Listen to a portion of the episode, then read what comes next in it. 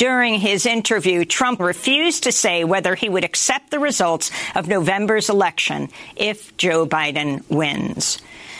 In Oregon, tensions continue to flare in Portland as outrage mounts over violent attacks by militarized federal officers on anti-racist protesters.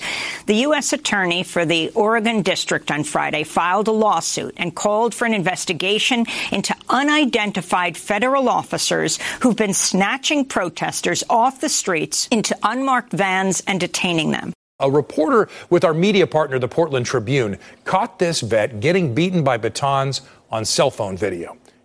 And I started asking them if they thought it was okay to violate their oath of Constitution. Chris says one of the men shoved him backwards. Where I lose balance and fall backwards a little bit and then plant myself that's right when they start beating me. They kept hitting me with batons, and I think they decided that wasn't going to work, so they just two pepper spray hits. I think I took, and that ended that. That was that was not fun. Well, the president has a complete misunderstanding of cause and effect. What's happening here is we have dozens, if not hundreds, of federal troops descending upon our city and what they're doing is they are sharply escalating the situation. Their presence here is actually leading to more violence and more vandalism. And it's not helping the situation at all. They're not wanted here. We haven't asked them here.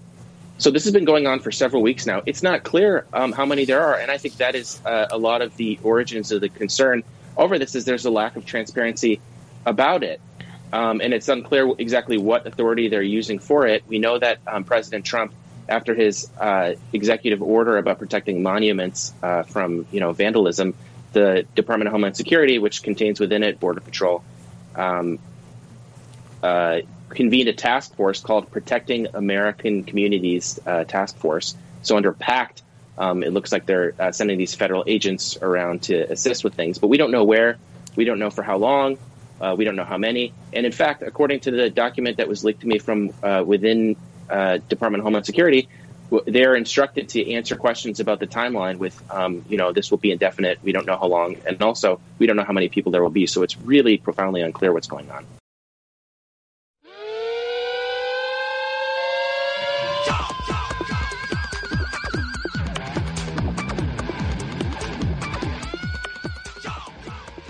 This is the failed state update, and I am Joseph L. Flatley, it is Monday, July 20th, 2020, and the world is trying to figure out what the hell exactly is going on in Portland, Oregon. Um, as far as anybody can tell, federal law enforcement have been in the city conducting some real shady operations since July 4th, or roughly July 4th this year. And uh, to get to the bottom of it, I have a couple guests. First up, we have Garrison Davis, a freelance journalist and media activist in Portland who's been on the ground uh, filming and snapping pictures of the protests since they kicked off. After that, we'll speak to Juniper L. Simonis. Hope I'm pronouncing that right. Simonis, Juniper Simonis, uh, an activist in Portland who was disappeared into the bowels of a federal building for four or five hours uh, before finally being released. And then, last but not least, we'll talk to Kristian Williams, the author of Our Enemies in Blue, um, activist and author who knows all kinds of stuff about policing in this country and counterinsurgency, which is essentially bringing home military methods from overseas to target uh, political operatives, and it's very scary stuff. And I definitely think we're seeing the first wave of, of this. In fact, as I as I record this, a uh, ping came up from the Chicago Tribune onto my phone. The headline Homeland Security making plans to deploy some 150 agents in Chicago this week. The scope of duty unknown. So, Homeland Security investigation agents are uh, set to assist other federal law enforcement and Chicago police in crime fighting efforts, according to sources familiar with the matter. Though a specific plan on what the agents will be doing has not been made public. And uh, nobody really seems to know exactly why they're coming. But in light of what's going on in Portland, and especially when you hear these interviews, when you hear the interview with Juniper, who was snatched up and who has a lot of really good points about the possible implications of this, this is definitely something we are going to want to keep our eyes on. But first, let's talk to Garrison Davis.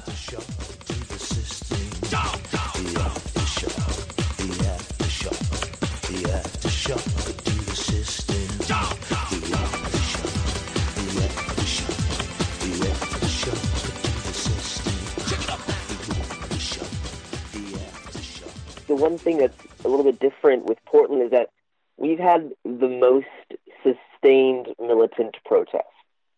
Um, there's some other cities still doing, um, you know, uh, like a protest every once in a while and marches and stuff. But Portland's have Portland has had constant battling with the police um, since since May. We've like it's it, it's it's just been constant. There's there has been no really break from that because because Portland has such a you know such an active protesting community. You know, it's it's it's like a it's a it's a it's a big part of Portland. Is you know there's there's always big protests here, and uh, and they have not disappointed in the past month and a half. It is they've been very consistent in protesting. You know, we, we're on like day 53 right now, and at least three quarters of those days ended in massive displays of police brutality against protesters.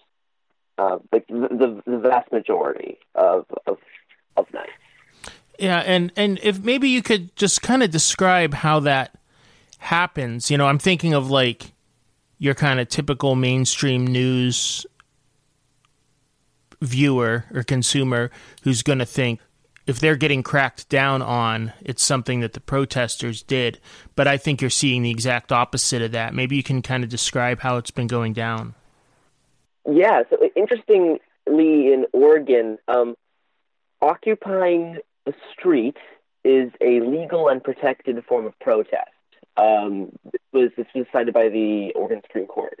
Um, I don't think the police are aware of this because usually when people occupy the streets, they get they get very upset. You know, um, police tactics have definitely changed a lot. Like um, the first the first few weeks, they would just start beating people up with sticks, using tear gas, using flashbangs, just as people were standing in the street. That was that was something they just decided to do. With people in the street, we're going to beat them up. Um, the the protest kind of moved on to a different a different situation where the police put up a giant chain link fence over their main precinct.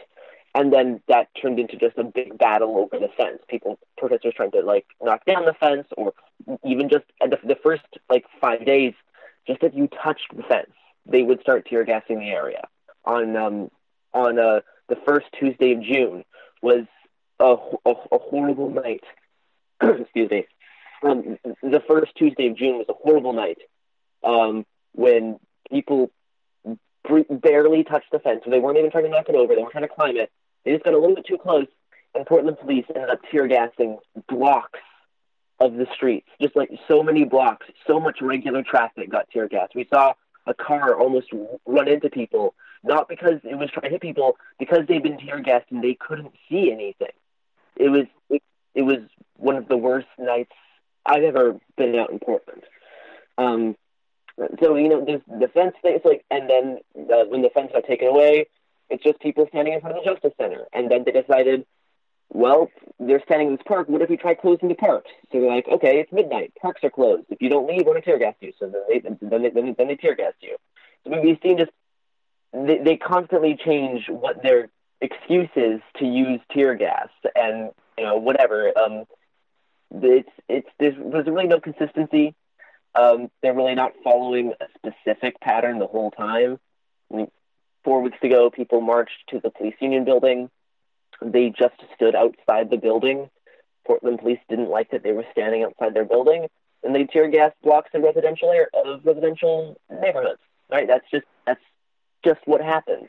And I think one of the reasons that you know one of the justifications for sending in the feds was that um, you know, police reform uh, measures were getting enacted and were kind of holding the Portland police back a little bit. Yeah, so a few weeks ago, um, around like mid June, and then continuing on to now, um, Portland police lost a lot of their toys. Um, after you know, after you tear gas a whole bunch of regular traffic for literally no reason, um, City Hall is going to get some angry calls, and they absolutely did. Um, Portland police got their tear gas restricted heavily. Um, they're supposed to quote unquote only use it in like life threatening scenarios. Um, now, sometimes they exaggerate, of course, but overall they've been more resistant to use tear gas as wildly as they did the first kind of the first kind of month. Um, and we've also seen them. Um, Portland police have been very brutal against journalists the first month and a half. I mean, they still are, but they are now also restricted in what they can do to journalists. Um, there is a uh, there's a temporary restraining order all the way until October now. Got extended that journalists are exempt to any like um, like evacuation or closure orders. So like when police decide to close an area off because it's a riot or because it's an unlawful assembly, journalists are not privy to this. They are allowed to stay and they should not be beat up or arrested for staying. Um, you know, this now this isn't perfect. There was a there was a there was a journalist arrested a few days ago um, in in East Portland, and I'm sure that's going to get added onto a lawsuit for something. Um, but overall, Portland police have been better about treating their journalists, but I mean, still far from ideal. I mean, I was told to you know exit a certain street or be arrested two nights ago, which is you know which is now currently illegal. But you know, I was I was still told to do that. Know, I did, but they didn't like tackle me and arrest me.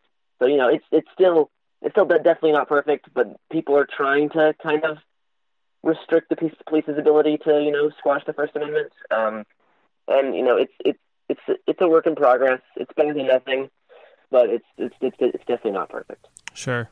And um, who are you? Are there who are some of the outlets that are carrying your work? Are you finding that? Are you actually submitting work to outlets, or are they picking your stuff up on social media and using it? How's your work getting out there? Um, they've done a good job of contacting. I mean, my my Twitter presence has grown enough that most most people, you know, are kind of aware of me in like the news circle. Um, initially, I was selling a lot to like the local stations here, the local like CBS and the local NBC.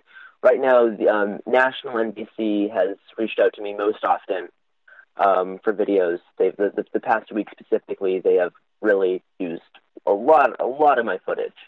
Um, they've we're, we're in constant contact uh, between myself and a lot of the folks from NBC. I, I, I was interviewed on Chuck Todd's show two days ago. Um, uh, yeah, so uh, uh NBC mainly. Um, a few other ones, but you know, I've, I've been I've been mainly mainly working with them. And um, do you think a lot of that is simply because like journalists working for these uh, organizations like NBC just aren't able or aren't willing to kind of get into the scrum and put themselves at risk?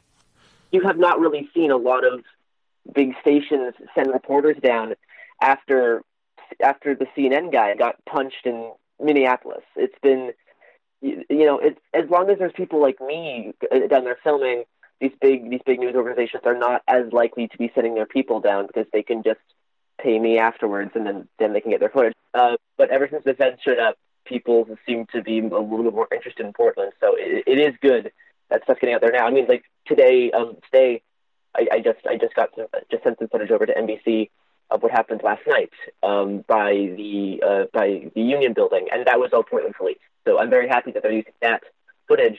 That's not related to the fence at all. Um, so I'm, I'm super I'm super thrilled that they're actually focusing on the Portland police as, as, as well, not just the federal occupation. Yeah, and um, what happened? I was I was looking at your uh, thread from last night. Um, what was the kind of major action last night? So I'm seeing a lot of misconceptions about last night. Um, last night was a very well planned, well coordinated action. I mean, if, if, if you're going to look at it objectively, no matter if you think it was good that they did this or badly did this, it, it was well coordinated and it was very intentional. Um, They started off in a park in Northeast Portland. They started marching towards the Union Building. They made a very surprise turn a few blocks away from the Union Building and marched all the way to the North Precinct. This caught the Portland police strongly off guard. By the time they got to the North Precinct, there were like five cops waiting outside and about a thousand protesters. Um, the cops had to immediately enter their building. In doing so, they did not have time to close their vehicle depot. So there were about 50 police cars completely op- completely like open in this parking lot. Um, protesters could have decided to do something with those cars. They they didn't, but I think it it it's it is notable just showing how off guard the police got. Um, the crowd outsmarted them last night in multiple times. This is only the first time they this is only the first time the crowd outsmarted outsmarted them because they caught them off guard and they left a giant swath of cars um, completely open to any anyone's wills. Um, so after a while, at, at, probably about like an hour at North Precinct, um, the the a police announcement vehicle. It's it's called it's called the LRAD. It's you know it's a long range acoustic long range acoustic device. Um, announced that you're not allowed to stand in front of this building. Go basically go away. We don't want you. We don't want you here. And the crowd the crowd actually moved. I've I've, I've never seen that happen before. I've never seen the crowd seemingly obey the LRAD's demands, except they very quickly marched all the way back to the, to the police union building, again catching police off guard. And um, at a certain point, um, the door to the police union building uh, was broken down, and from what I can tell, it looks like a little fire was started inside. Uh, I didn't get super close to, to that at the moment because there were some dumpster fires, there was some other stuff going on. But uh, the, the, the door was busted down. It was glowing inside the door. Uh, another good journalist, Tuck Woodstock, got some footage of uh, of the fire inside. Um, as soon as as soon as the fire in the building happened, that's when uh, that's when some riot police showed up. Um, they, they they threw a little bit of tear gas at the crowd. They charged the crowd multiple times, uh, arresting anyone they can. Again, they weren't trying to find people who started any fires or did or did anything illegal. They were just arresting anyone that couldn't run away fast enough from them. So they were just tackling tackling anyone who was maybe a, a little bit slower than than the rest. At, at one point, I saw the police arrest someone uh, on the sidewalk, not like not during a charge, but just for yelling at the police. And then I saw I I, I saw these three officers kind of look, look at each other. They're like, "Are we are we are we going to get him?" And they nodded, and then they walked up to this person and arrested them and took them away. Um, so they, they really did not care about the about like who actually started the fire or anything. I mean, the, the, the fire was relatively small. Like there's there's really no there's really no significant damage, but it doesn't it doesn't matter to them anyway. They're just arresting anyone they can. Um, and then eventually the, the crowd just thoroughly dispersed into residential streets. The good thing for protesters about the action at the Union Building it's surrounded by these residential streets with these side alleys that it's very easy to just disappear immediately, um, which is which is what they did. They they they there was a fire. They got rushed by the police. Then they disappeared into the into the residential streets, and that was and that was the action. Um, now I'm seeing stuff on Twitter, people talking about how the police actually lit their own building on fire, and did all this to to like make protesters look bad. And I'm like, well, I mean, I was there with a few other journalists. That does not match with what we said. But if the police wants to keep lighting their own buildings on fire, I'm interested to see where that will go. I'm uh, not just as a journalist. I'm interested to see how that will turn out. The police to start lighting their own buildings on fire. I'm not sure. Um, so yeah, that's that's that, that's what happened last night.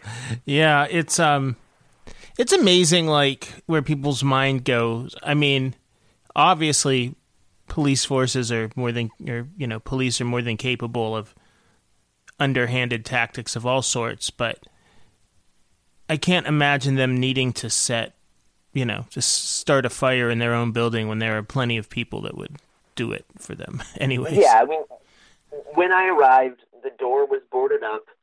Eventually, the boards were taken off that door. Eventually, that door was broken down, and then it was dark inside the door, and then there was glowing behind the door. I, uh, I, I, I'm pretty sure I, I know, I know what happens there. It sounds like, as far as the Portland police is going, and the law enforcement that's regularly or mostly interacting with the protests, it's you know it's business as usual. It doesn't sound like a you know this force came in and has like taken over the law enforcement response. It sounds like you're you and the Portland Police Department are still doing what you've been doing for fifty last, days. Oh, I will say, I will say, last week it was just the feds. It was like the feds took over last week. That is that is absolutely what happened. Um, ever since ever since last Saturday, leading up to, I guess yesterday. Um, so yeah, so last Saturday all the way to Friday, the, the, the feds were the only ones responding. They were the ones that really took over. Um, so like that was like, and that's why Portland got pushed into the national spotlight. It's because that's it's because that's what was happening. People learned that's what's happening, and now and I think it's good. It's good that we're looking back on Portland police. But if you're talking about like a, a federal takeover, that that that absolutely happened. Um, now we're we're seeing, we're seeing Portland police show up a little bit more now, uh, but yeah, that that was that was definitely a thing. Yeah, and um and and what does that look like? My understanding is that they were, you know, the justification was that they were in town to um, protect federal government buildings, and um and it seems like they were, you know, in federal government buildings and kind of expanding the perimeter beyond that a little bit at a time. Like, is that what? Yep. Yep. Um, yeah. So they first they first kind of showed up um, around early July. Just a few of them. They were kind of assisting the Portland police in a few things. We saw them on July fourth, definitely uh, assisting with the Portland police. But again, the the the big night that they really showed a giant use of force was um uh let's July 11th. It was a Saturday, so last Saturday. Well, I guess depending depending when this comes out, it may be a few Saturdays ago. But yeah, um, July 11th. That was that was really that was really the first they did something. Um, people were people were standing in a park across the street from the federal courthouse, um, and the feds didn't like that, and they tear gassed the park. Um, they tear gassed the streets. They pushed everyone away. Uh, people went back into the park. This is when they shot the young man in the head with an impact round. Um, you know, there's a lot of footage. There's, um, my footage has definitely made made the rounds of the incident of, you know, blood pouring onto the sidewalks, person unconscious being carried away. He's since had to go under. Um, he his skull was severely fractured. He has, he's needing to get a skull plate put in. He said he's had to go under facial reconstruction surgery. He's doing okay, but it was a brutal injury that's going to affect him for the rest of his life. Um, and his crime was he was standing across the street on the sidewalk, not not on federal property, holding uh, holding a boombox, um, a small canister of uh, of uh, of some type of gas. I, I don't think it deployed correctly, but a small canister was shot kind of towards him, kind of landed under the, under the car. He gently tossed it like a few feet away from him, so it wouldn't like do anything to the car in case it like lit up. Then he stood there for another ten seconds and was and was shot in the head. Um, after that, we went through about three different separate, three three separate tear gas incidents in the same area. Again, people just standing on the street or the sidewalk across from the street, just repeatedly getting tear gassed, um, repeatedly getting shot at. I mean, I, I was I was hit with a canister of tear gas that night for uh, for for filming. Um, there, I was really the only one in, in the area. They shot a tear gas canister right at me. Thankfully, it hit me in my back, and uh, I, I had I, I had a I had a good jacket on, so it, it, it didn't really hurt me but it landed it landed on my bag and it caught on my bag, and I was in uh, according to another journalist who was right there behind me helping me. Um, it started to light my bag on fire because these canisters are super hot. They're incendiary. Uh, they quickly pulled my bag off me and got and got the canister like out like away out, out of my bag. It, it got like trapped on something. It was it, it was it, the the was very was very brutal. Um, and would you say that there was a like even before you knew perhaps that they were feds have you had you noticed like a an uptick in brutality or a change in tactics I mean, it was it was very clear that, that they were fed. Like at, at, at this point, we were we were aware of the situation. We saw we saw DHS uniforms. We saw the we saw the BORTAC patches. Was right after you know Trump signed the whole thing of like protecting monuments. Um, yeah, we and, and, and they were first stationed at the federal courthouse. I mean, they they've, they've definitely since expanded and showed up in places that are not the federal courthouse. Uh, but yeah, we, we were it was very clear it was feds that night. Um, interestingly, by the end of that night, the Portland police st- stayed away for the vast majority.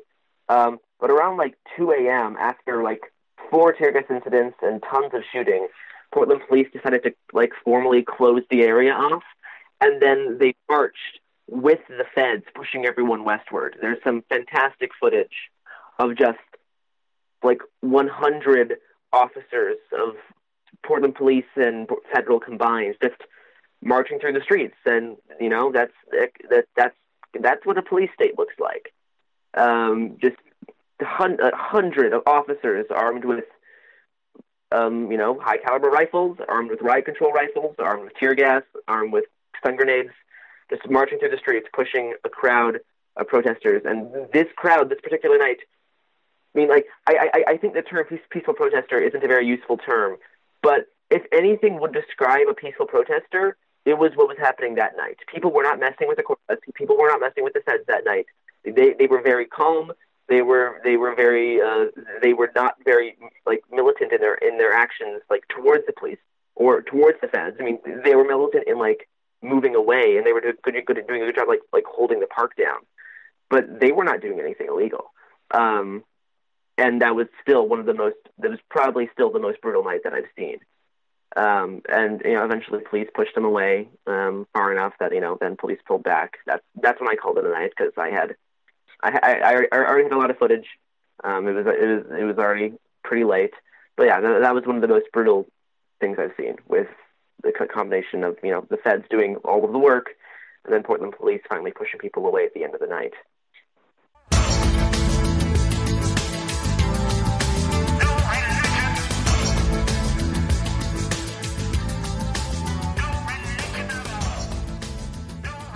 Yeah, so that was Garrison Davis.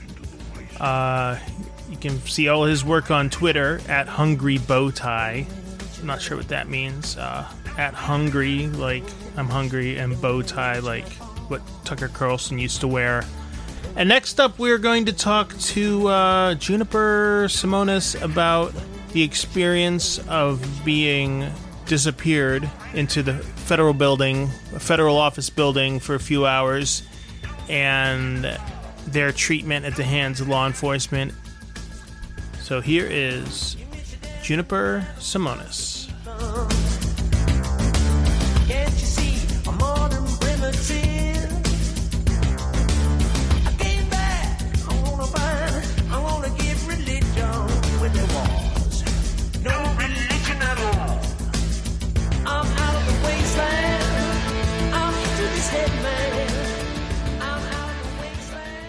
So um, I am a visibly trans and also invisibly disabled person. I have severe PTSD and associated symptoms, uh, like clinically, you know, sort of been diagnosed and all of that. And I have a service dog, Wallace, um, who goes with me everywhere. Like, and really, if not for Wallace, I would be dead right now. And like, he basically keeps me alive in a lot of situations that are like very unsafe for me mental health wise. Um, that means, however, that we can't go to the front lines really, right? And so we um, try as much as possible to help from a distance. Um, and recently, starting in July, I had figured out enough about how to keep Wallace safe in case we all of a sudden found ourselves in tear gas, which we did. Um, you know, like I basically had was tethered to my car, had a bunch of like backup things of ways to like get him out of the gas cloud if it showed up all of a sudden. Like I had this like once I had finally kind of squared that plan out, I was okay with us going downtown, but still saying like pretty much away from the front lines, especially when there was any risk, right? Um, on July 7th, there was a candlelight vigil for Summer Taylor, um, who was the person who was killed up in Seattle, like the weekend of the 4th, the car attack. Um, and as a fellow non-binary and white person in this movement like i wanted to pay my respects and i also wanted to like be with my community right? Like this is a person who i never met in my entire life but feel very connected to because i feel like it's someone who was doing work similar to what i would what i try to do as much as possible. Um, during an hour when the park is open the park closes at midnight. It's also a city park. Um, they come all of a sudden show up outside of this building, storm through the park. We later figure out that they were trying to snatch somebody. Thankfully, that person didn't get snatched, as best we understand. Um, but in on their retreat back to the building, on their way out and then on their way, retreat back, they threw flashbangs. And on their retreat back to the building, we and other people had walked. We're still in the park, but had sort of walked over as part of the group of people, like admonishing these like people who just came out of nowhere and were throwing mortars in, into a like a peaceful vigil. We were yelling at them and yelling them sort of away. And the, they wanted to cut across the park to go back to the building, and they threw a flashbang at me and my service dog, in particular, at my service dog. You can see it in the video. We like he jumps out of the way, and like he gets so frightened, right? And like I I get him, and like we go lay down and sit down and cry for a little bit, and like process some trauma in the immediate moment. We realize we're both okay, and then I'm like, holy shit, angry mob mode, angry disabled person mode combined, right? Like you just nearly killed my son, and you just nearly killed my life support. Like, who the fuck are you, and what did you just do? Right? Like that's instantly where I went to. Right? Um, these stormtroopers retreated back into this building, which is the federal building. So it's not the courthouse and it's not the Justice Center. And so um, I, starting that night, and then again during the, the next day, spent probably like the 12 hours or so trying to figure out who those people were that came out of that building. They were camo clad, but they didn't announce themselves. They didn't have any like identifying markers or anything like that. They went back into the building. I tried to get somebody to come out to talk to me. I tried to talk to, uh, to find Portland police officers and Multnomah County Sheriff officers. They both told me that if anybody came out of that building, that it was the feds and it was DHS.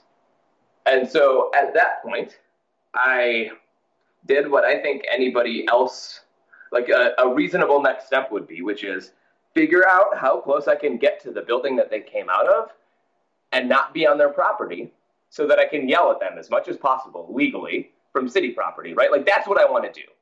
I want to know where I can stand so that I can yell at these jabronis for coming into the city, terrorizing us, and wasting taxpayer dollars when there are people dying of a pandemic, right? Like supposedly we don't have enough money to handle this pandemic, and yet we have enough money to put these troops to come into our city and like come terrorize a like a candlelight vigil. And so I went to the Multnomah County Surveyor's website, got the plat maps and all of the information, got it printed out, went downtown with surveyor's chalk. It's chalk, right? It's marked as not permanent, and it has this little nozzle, so when you're walking along, you can just squirt it out, as opposed to having to like write on the ground with chalk, right? Um, and so that's what I used. It's like the professional materials that you would use when you're doing this kind of thing. I had like a, a walking tape measure, so that it would be really easy to do like surveying, right? So like I was down there on Thursday in the evening around 7.30 or 8 o'clock drawing that line drawing that box around the building i was at the back corner of the building um, so kitty corner of the building from uh, where I was actually snatched the next day when they did their first snatch attempt on me. Um, so this was Thursday evening. I was on city property, um, broad daylight. They came up and, without saying anything, were all of a sudden right there. And I told them, and it's on video, like, you're not allowed to do this to me. I'm on city property. I have a disability stay away from my stuff, all of these things, right? But they didn't snatch me, and I still don't know quite why. But they, it seems like from the video, they were ordered back inside from the one DHS FPS officer who was with the battalion. So you got snatched, right? Mm-hmm. The next day? Yeah, so it was Friday. So talk uh, me through that. Yeah, so get down uh, to the park on Friday, and I send my friend this really great signal message that's like, hey, can you just check in on me later? I think the feds are out for me, lols. And I actually ended the message in LOLZ, and then I got snatched like less than an hour later. Um, like, in any case, I, I was aware that you know they had tried to do it to me the day before, but I was back at the Wyatt building. Um, they had washed um, the chalk off at the front, which is where I wanted to stand to yell at them. So I, um, before I went to go chalk the um, the plaza, before I could do that, I wanted to like just redo at the front of the building that line that I knew I could stand on the other side of, and the little bit of text that I had written about um, what the line meant, which just said, just so we're all on the same page, this is not federal land, right? Like your federal property or whatever it was, right? So like that's what it, I wrote, and I wrote that on the city side, obviously. And so like I'm out there doing this. I've like just about finished up. I'm looking down. Um, Wallace is tethered over here on my left. We're both on city property. Um, and all of a sudden, I feel a hand on my elbow, right? Like out of nowhere. Like I am not like looking up and looking over or whatever. Nobody said anything. Nobody said, stop what you're doing. Nobody said, hey, you. Nobody said, get off of our property. Nobody said, is that graffiti? Nobody said, is that spray paint? Nobody said, what are you doing? They just snatched, as we have all seen in videos. Um, and what that did, um, as you can see in the video of them snatching me, is trigger the flight response. I divert all of my energy as intentionally as possible into flight. And so that's why you see me like jump away and grab Wallace and try to run out of there and run away from these guys. But I can't I can't react fast enough because they've already gotten up around me. And three or four of them jump on me, and the other 10 or whatever, I kind of start to block off the area, block the view of anybody who's on the other side of them from seeing what's happening. And so they came up and they like literally did the snatch thing, but instead of the like freeze response that like the, the, the other video where the guy got pulled into the van, that's the freeze response, right? Where you're just like, ah, and they take you, right? Um, I had the flight response. Um, and they still took me, but they took me with considerable amount of force, um, wholly disproportionate force. Um, so they shoved me to the ground um, onto the sidewalk. My uh, my knees suffered significantly deep bone bruising um, and abrasions. Thankfully, nothing got broken.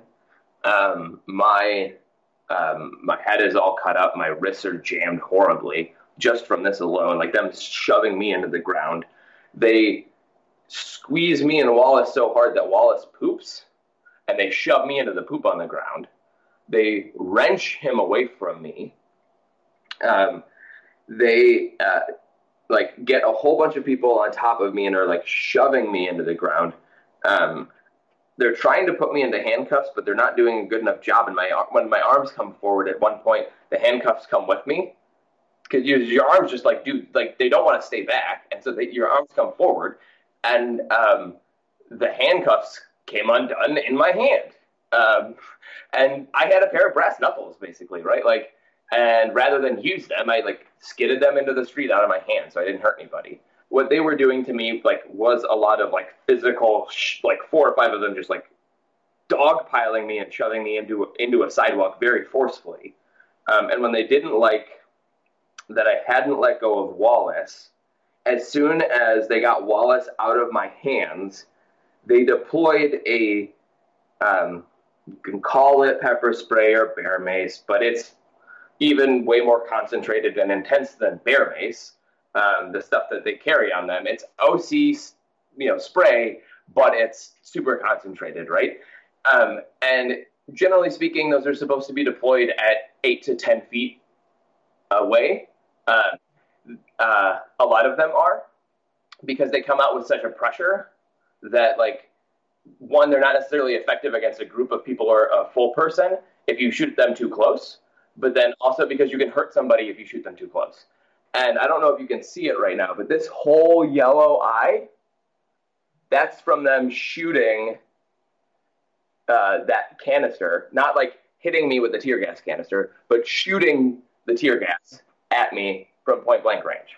So um, they used physical force and then a chemical weapon to subdue me.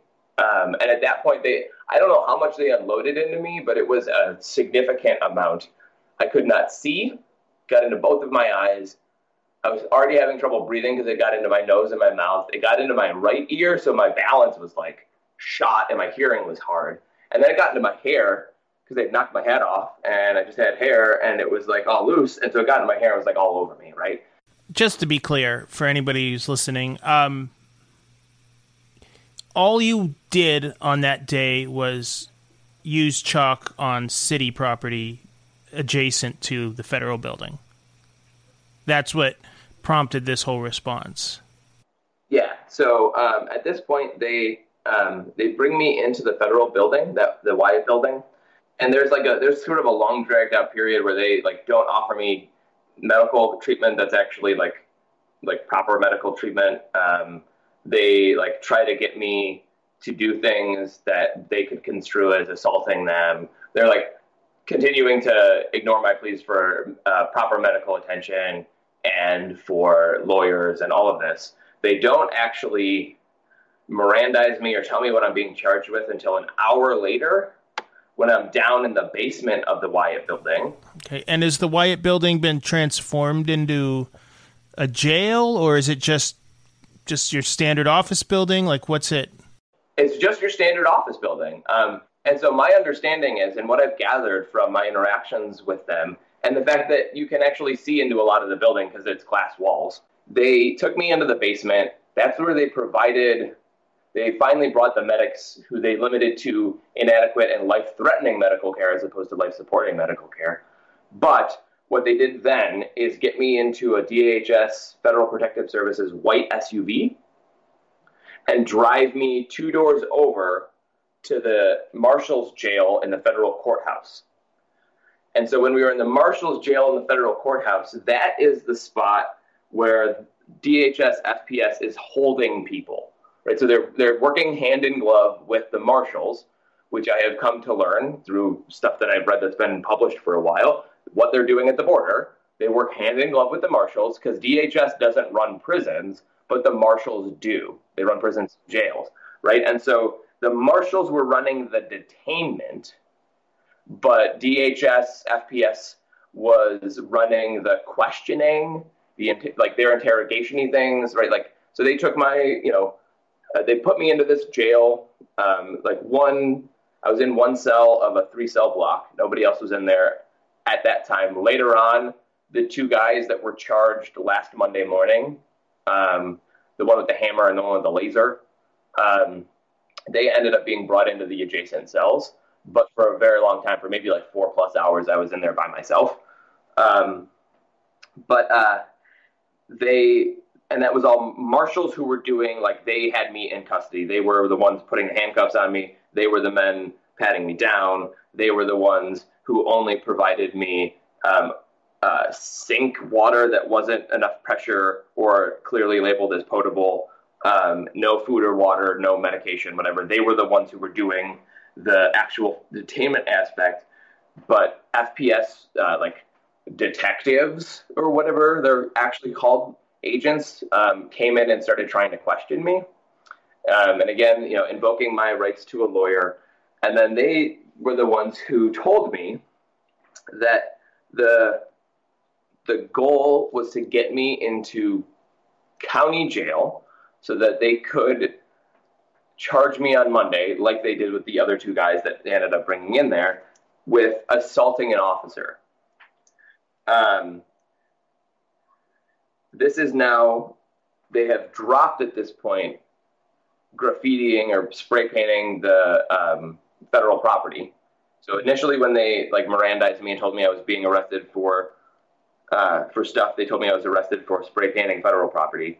By the time I was in the jail, they had dropped the federal the spray painting charge because they had heard me talk about it being chalk and heard me talk about it, I guess, or whatever. They had actually looked at the bottles they they stole from me. Um, uh, but they were now going to be charging me with uh, assaulting an officer, which is just absurd. And so they wanted to get me into county jail so that they could do that like in court on Monday morning.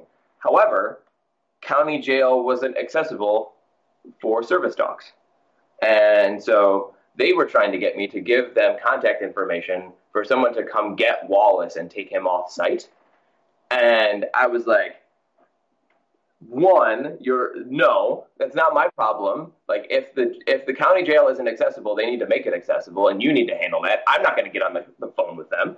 And so, um, effectively, I was able to let me talk to your manager. Those two guys, um, they left, and you know, some time later, time is weird. Um, their manager came in, um, and he repeated the same line. He also said, "Have you have you asked for a lawyer? Because if you've asked for a lawyer, we shouldn't be talking." And I was like, "Yes, I have asked for a lawyer." And then he continued to keep talking with me, um, and I've basically put two and two together that yeah, like he's their boss. He's still like a detective, but maybe he's like the de- the detective who's a lieutenant or whatever, right? He's got some supervisor capacity, and so it's at this point that that supervisor says, if you don't give us the the number for somebody, we're to put him in a shelter and he won't be there when you get out. And to me, that is, we are going to euthanize your service dog. Um, finally, hours later, after they had brought in the other two guys who were like detained that night and ended up being charged on Monday, you know, sometime probably around 3.30 in the morning or so, because I ended up getting released at like 4.30 uh, but around 3:30, they came in and they were like, "We're cutting you a break, or we're cutting you a deal." And I was like, "Okay." Um, I didn't realize I needed to be cut a deal for getting kidnapped, but um, they were like, "Because we can't get you into county, we're going to release you tonight." And instead of giving you, because we can't get you into court, we're not going to give you misdemeanor or felony charges. Instead, we're going to give you violation notices. So they don't charge me at all with anything associated with graffitiing or anything like that. Um, they re- they only lay charges on me that are associated with their, frankly, kidnapping of me and my response to them kidnapping me. Um, and I think the thing that I want to highlight even more is the fact that yes, I'm marginalized and the fact that I'm visibly trans and queer and invisibly disabled, but I'm also white and I'm like very white, and I'm also a citizen, right? Um, and the the things that they are doing, this combined DHS U.S. Marshals hand in glove operation, is actually what they have been doing at the southern border um, for a long time, and um, it's really scary because what they do again is they snatch people and then they ask questions later. They don't care about your constitutional or other legal rights because they're used to dealing with people who don't have them. Um, they're used to dealing with somebody who has the like the whole thing about like just crossing the border somehow being an illegal act, which is so horrible, gives them all of the pretext they need to sweep up anybody and do whatever they want with them.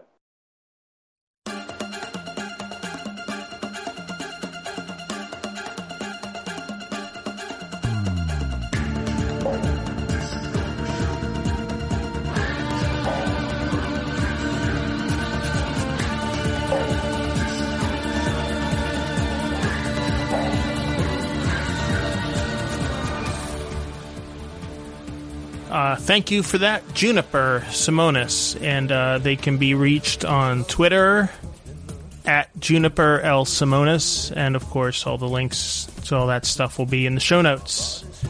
Coming up next is uh, Kristian Williams. Do I have a bio for Kristian Williams? Let's see. Kristian Williams is a member for the of the Committee Against Police Repression in Portland.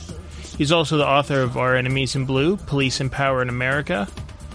But the book of his I like the most is probably Life During Wartime Resisting Counterinsurgency. He's an editor on that and a contributor. And, and what I've learned from talking to Kristian in the past and reading his books is that nobody's really upfront about what the police do or where they come from. You know, hence the mythical officer friendly and that's why everybody seems to have their mind blown every time police violence happens. Or at least that was the case a few years ago. I, I, I, should say that nobody is in the dark now as to what the police's role is.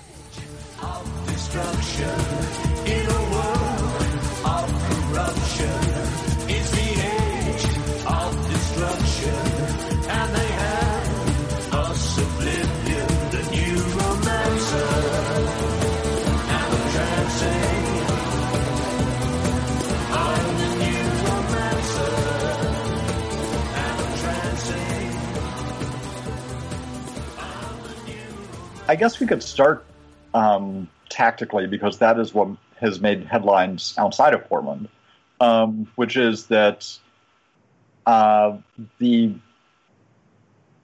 federal government has deployed uh, law enforcement officers from Border Patrol, um, the Federal Protective Service, and the U.S. Marshals. Um, seems to have deputized them all as marshals and then um, sent them forth nominally with the um, mission of protecting federal facilities. But the truth is that they are now doing most of the heavy lifting in terms of trying to break up the protests.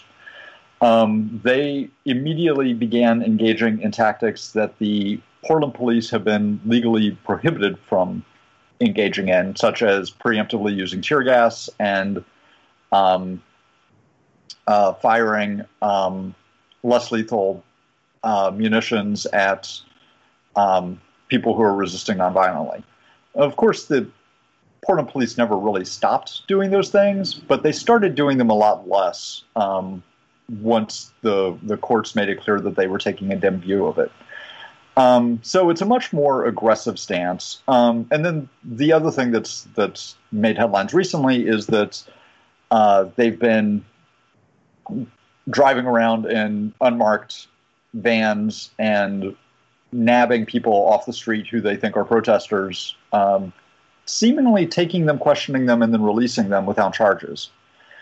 So um, that is, you know, people are rightfully creeped out by that. Although really, it's the the unmarked van part of that is really the the only thing that's new about that in terms of local protest policing. I mean, the the Portland police for years have had a habit of patrolling the areas surrounding demonstrations and grabbing um, single people or like small groups of people as they are leaving the area. I mean, that's that's pretty consistent na- nationwide. I mean, I've always heard if you're going to a protest, stay in a group, don't wander off by yourself for for just that reason. Yeah, and have have an exit plan. Like, know know how you're getting away. Don't just like sort of wander off at the end. I guess the other way in which it's not atypical is that, um, yeah, the border patrol like creeping around in unmarked vans and nabbing people off the street. That's pretty much their job description. So they're they're using the tactics they're familiar with. Right, because they're they're border patrol, so that's probably what they're doing on the border. The the U.S. has an extremely elastic notion of what the border is. Um, it's it, like you hear border patrol and you imagine that there's like an imaginary line on the ground and some guy um, walking along it, telling people to stay on one side or the other. Um, but really, the the U.S. considers the border area anything within 100 miles of a border or within 100 miles of the coast. Um, so it's actually like a huge geographic area that they operate in. Um, and the, and more and more over the last 20 years, they've taken to having more enforcement activities, um, pairing with local police departments inside the in the interior of the country as well. Um, so yeah, like rolling around a neighborhood in a um, creepy white panel van and then just like grabbing somebody off the street. That's pretty much just a Tuesday afternoon as far as they're concerned. Mm-hmm. Yeah, and and that seems to be like a lot of like I spoke to someone who was detained by by them uh, by the feds um, in Portland maybe a week or two ago. I don't remember, and it was kind of like what was so frightening was the idea that like okay we've been sounding the alarm of how you know undocumented people and basically anybody living in border areas is being treated and nobody paid attention and now they're coming in inland you know and and treating everybody like that. And that's the fr- ramifications of that are very frightening. Yeah yeah i feel like that's the cue to you know talk about how first they came for the immigrants and then they came for the anarchists like et cetera et cetera. Homeland security and specifically i think ice and border patrol customs and border patrol have been kind of kind of donald trump's favorite branch of law enforcement it seems like the racism there is a lot closer to the surface than in other parts of law enforcement so it it appeals to his um, shall we say, basest instincts. So, are there ramifications um, beyond, you know, how now? Now, I just saw that federal law enforcement's being sent to Chicago, 150 agents, and you know, nobody is saying why that, that that's happening. Um, and I don't know if it's like a continuation of this operation or. He's he's been threatening to send it to send them to Chicago um, for like for a while, a like couple years he- or something. Yeah. Um, and when, and he was pretty clear when they got sent to Portland that this was like the first place, but not the only place. Um, why Chicago? I don't know. yeah.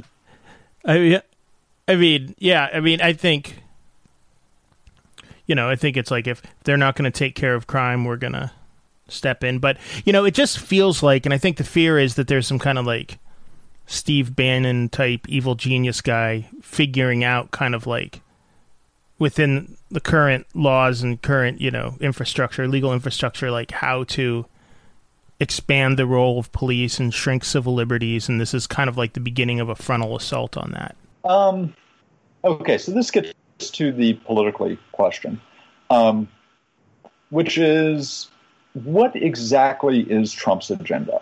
Which it's hard to discern if he really has one, aside from self-aggrandization, right? Like he definitely wants to be reelected in the fall, but it's not really clear why he wants to be reelected in the fall, given that like everything that he has done for four years has only really been bent, or, or like on his own initiative, has only been bent around staying in office and making sure that he gets elected in the fall. But, but he doesn't. But in terms of um,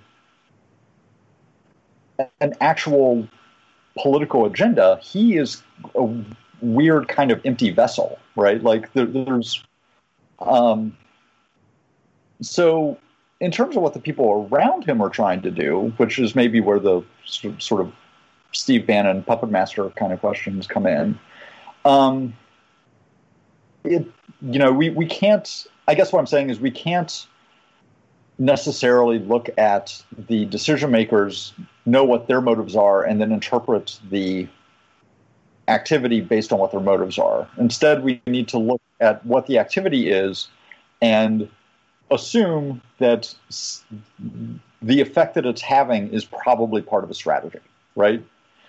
Um, so, one implication of this is that it seems like a much more aggressive federalization of, lo- of law enforcement than we've seen ever before. I mean, the um, or at least since maybe the Civil War, um, because they're um, using federal law enforcement agencies in what are um, manifestly like local law enforcement duties over the objections of the local authorities and in places where the local um, the uh, the local politics have taken a shift away from um,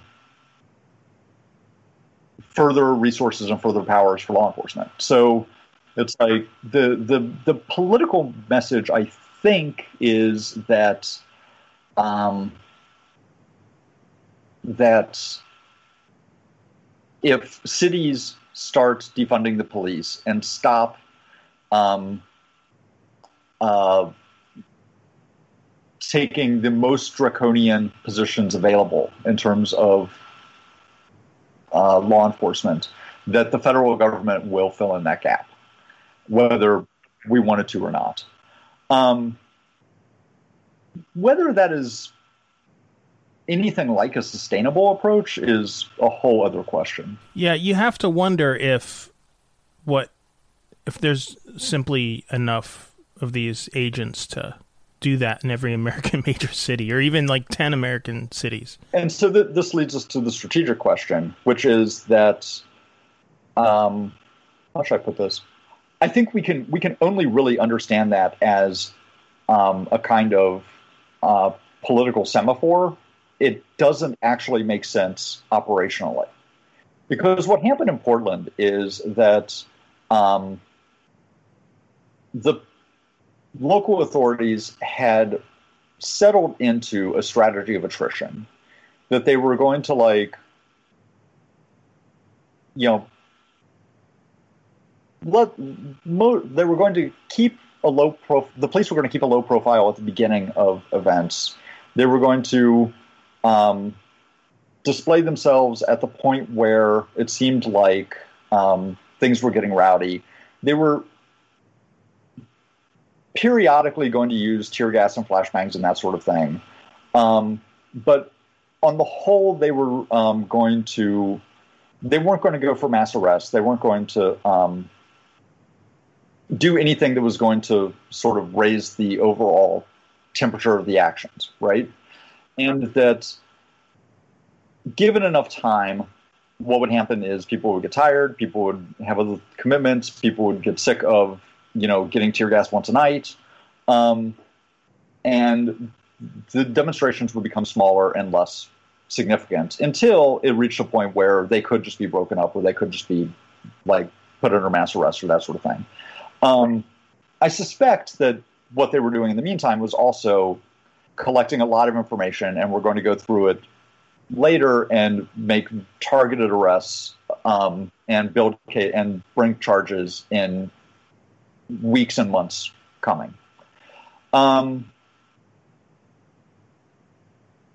and that plan, like as far as it goes, seemed to have been working. Like the demonstrations were getting smaller; they were less on everyone's mind. They were less in the news. Um, they were having less effect, um, and you know they were winnowing toward the most militant core, which um, meant that it probably wasn't very long until they were going to be able to like arrest a crowd of like 300 people, identify them all, and then use that to build cases later. Um, so Trump's goon squad jumps in in the middle of this. Um, immediately um, shoots a guy holding a boombox in the face with a rubber bullet. Um, starts using tear gas, um, which technically they're not um, they're not bound by the court ruling that they can't just preemptively use tear gas. Um, but you know the optics of that are very bad because like the court made that ruling for a reason, right? Um, and and you know started nabbing random people off the street in a way kind of designed to creep people out. Um, and all of that brought everybody who had been in the streets back out into the streets and also turned the um, local political establishment that had been very um, carefully walking this line of saying, you know, that they want um, they want progress toward racial equality. They also don't want people tearing up the city, and they want to support the police in doing their job, but they also don't really want people, the police, to hurt people unnecessarily, right? They've been very carefully walking that line, and this pushed them just all the way in the direction of like these federal cops need to go, right? And so that's um, it has made the protests larger and more militant, and also um, demoralized the local police and also turned the um, uh, public opinion and the elected leadership like completely in a direction of um, of opposing the police action, partly because now they can disclaim any responsibility for it, right? So they're completely ready to just like like they're not ready to throw their cops under the bus, but they're totally ready to throw somebody else's cops under the bus. Um, which, from a sort of technical counterinsurgency perspective, means that the deployment of um, of federal forces and the escalation of violence was absolutely the wrong thing to do, right? It just like, and 20 minutes with any counterinsurgency um, document would have made that completely clear, right? That it was going to be delegitimizing, that it was going to mobilize people who had been demobilized, that it was going to be polarizing, and that the um, it was going to be polarizing against the direction of what people feel like are basically an occupying army. Um, like all of that was predictable, which leads us back to the political question of and and okay, so there's a naive view then that like Trump is an idiot and he doesn't know what he's doing. But I think actually he just isn't that concerned about outcomes. Like he doesn't care if this actually has the effect of of um, stopping the demonstrations or not. What he cares about is that this gives him an opportunity to pose as the tough guy who was willing to do the thing that nobody else was willing to do, and that appeals to his base, even if it has no real effect. Um, or even if it is counterproductive to the thing that he is claiming that he is trying to do. And and that really um, does seem to be kind of par for the course with him, like shooting from the hip for like these kind of like short-sighted political gains. Yes, um, but that doesn't mean that this doesn't have real effect.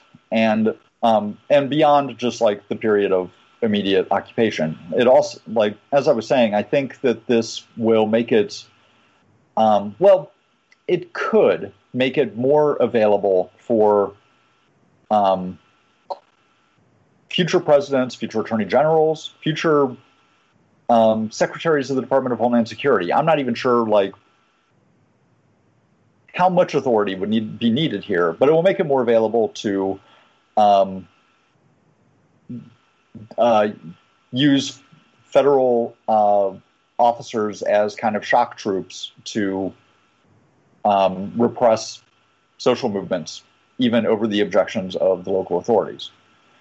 Um, I say it could because if this turns out to be politically disastrous enough, um, then it may also be it may become one of those things that um, future leaders will look at and be like, well, okay, we know technically we can do that, but that will almost certainly cost me in public support, lead to all these like other kinds of costs, and um, at the end of the day, backfire. Right? Like if it is if it goes badly enough in this case, it may um, practically take it off the table in the future, which means that it's actually really important that people respond to um, the incursion of the federal officers um, uh, as forcefully as they can manage. Right, right. And um, have you any idea of the number of people that have been picked up and questioned in this way? I've seen a handful of people talk to the press about it. So at least like at least more than once, right? Um, it's clearly not in the like triple digits, or um, I would have heard about it from somebody who has directly experienced it. Odds are, right? Um, so, but between those points, it's hard to tell. Yeah, yeah. I mean, I know literally just like on the back of an envelope, I can think of like, well, I talked to one person. They were in a cell with two other people. You know, it's like I saw two more in one article, two more on another video. So it's like, you know, back of both hands, maybe like 10. But surely there are people that it's happened to who are scared to say anything. Surely there's people who, are, who um, to who are like, well, that was weird, and just didn't think anything more of it. Like, um, and who knows? Maybe they swept up someone who was undocumented and shipped them off, and you know, right. So it's really, really scary stuff. Um, what are you kind of seeing in Portland, or what's been your experience? You know, beyond just the the question of federal agents, like you know, over the last however many days it's been fifty or whatever. Um, like, what what's your kind of take on it all? It is. It's really remarkable the longevity of the unrest. Um, I had expected that this was going to be um, really intense for a few days, and then we would see periodic demonstrations after that, um, because that's been the pattern here before, um, both with uh, protests against police, but also with things that have really um, like been huge, like the um, the demonstrations against the uh, war in Iraq in 2003. Um, so the fact that it has been almost two months and every night and multiple events every night and a sustained level of militancy, um, such that like the local press just isn't even reporting that when people like set things on fire or like throw explosives at cops anymore. Like that's just not even news. Um, the so the the duration of it is amazing, and the normalization of like of yeah, of course this is what's going to happen is also pretty interesting. And this has been true of the unrest, like basically around the country as well. It's really remarkable how um, straightforwardly conflictual they are. That the um, the demands, to the degree that there are demands, are mostly along the lines of uh, we, we we don't want cops, and if we're going to have cops, we want less cops. We want fewer cops with less power, um, lower budgets, and like maybe fewer things on their to do list. Um, it's not um, the way this is typically play down, which is you know in sort of wonky demands about more oversight or the kind of training they're going to have or you know um, uh, what voltage their tasers are going to be or anything like that. It's like and it's also not really taking the um, approach of uh, of the like appealing to the conscience of the authorities. It is like straightforward combat. And, was like, and the police are responding to it that way. And I think the police are understanding it as like an existential struggle of like, they have to, in some sense, win this conflict if they're going to continue as they have. Um, and that is unlike anything that I've seen uh, at least during the time that I've been politically active. And the, the closest that I can think of was the, the um, LA rebellion in 92 after the police who were who beat Rodney King were acquitted. Um, and that was over in like three days, right? It's so, um, yeah, something has really come unstuck yeah, I yeah, it's it's been pretty remarkable. I mean, just like the way that these first of all here in Pittsburgh seeing an entirely new generation, you know, it's like you know, finally like the people who were like protesting the first Gulf War have taken a back seat and let, you know, younger people and Black Lives Matter people, you know, uh, like a new generation take over. And then the the fact that like like you said, you know, like the the requests are just kind of like on a basic, you know, policing is broken and wrong, and we want it completely changed or altered or done away with.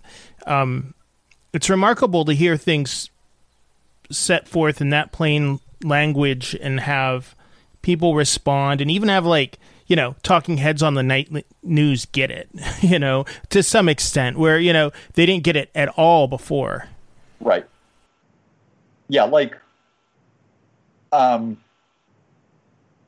we, there were some indications of this uh, after the Ferguson Rebellion, where um, where publications like Rolling Stone had an article called um, "Policing It's a Dirty Job, but No One's Got to Do It," and um, Time Magazine had a piece about um, police abolition, but it was really treated as this sort of like theoretical curiosity, like sort of like I don't know, political dark matter or something, um, and not as a real concern that affects how politics actually happen, right? Um, and somehow, in this instance, after George Floyd was killed and when Minneapolis exploded, the the rhetoric didn't have to rediscover that sort of abolitionist point. We just started there again, where it was like, oh, so where are we on that abolition thing? Um, and it got and it received much uh, more sympathetic hearing and got much more um, traction than it ever has before. Um, part of that, I think, is this feeling that like we just did this, right? Like we just like cities all over the country um, had unrest a few years ago, which introduced this whole wave of reforms and you know national soul searching and you know police departments promising to reinvent themselves and all of that. And yet here we are again. And i think that um, that feeling of last time we tried reform and that has not had the like not had the effect that we wanted um, has helped legitimize the idea that something more than reform is what's needed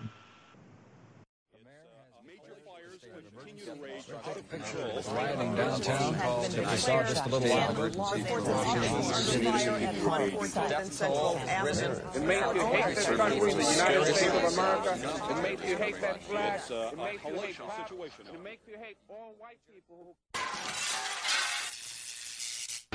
It